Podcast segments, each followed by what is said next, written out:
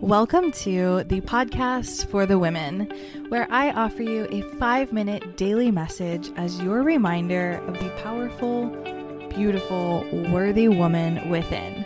Let's get into your message for the day. Hello, hello, and welcome to 2021.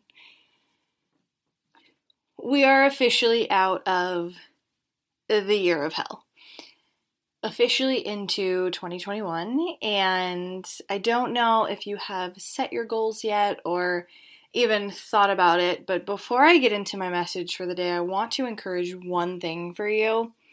Even if 2020 was the shittiest year of your life, please do not allow that to discourage you from actually setting a goal. Just even one even if you had set so many for 2020 and none of them could come to fruition because of everything that happened, new year, clean slate, I encourage you to set at least one tiny schminy goal to build confidence in yourself and to get yourself on a good foot again in this new year.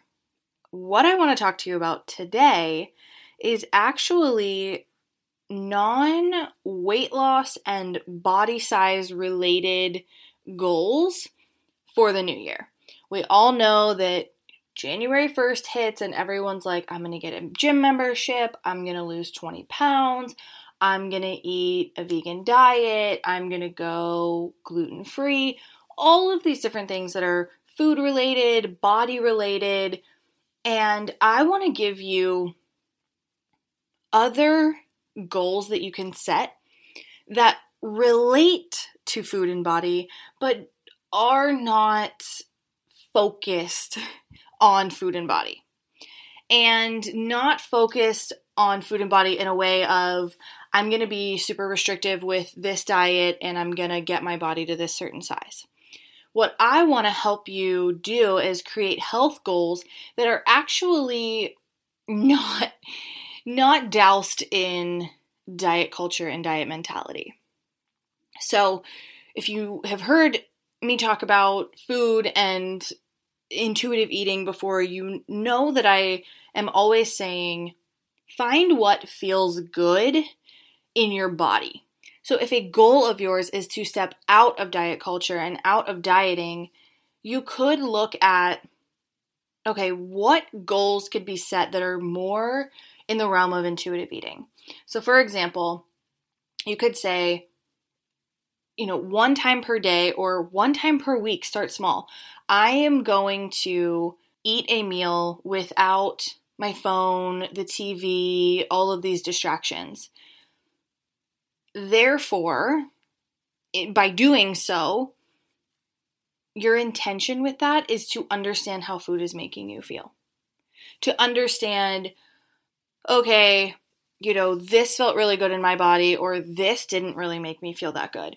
We want to start bringing awareness into, into our body. Intuitive eating is a lot about awareness. So, first goal could be I'm going to, you know, do one meal per day or one meal per week where I'm going to eat without distractions. And then another goal could be, again, one meal per day or one meal per week.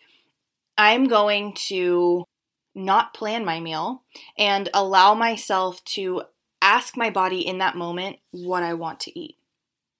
And I'm going to see where that takes me. In doing this, your intention is to step into trusting your body instead of saying, I have to eat this, and even if I do not want this salad for the 10th time, I have to eat it because it's in my diet plan. No. What we're saying is you get to ask yourself in that moment, what do I want right now? What does my body want right now? And allow that to guide you. And I'm going to give you a third example of a goal that you could set that deals with intuitive eating and gets you out of that diet culture and diet mentality.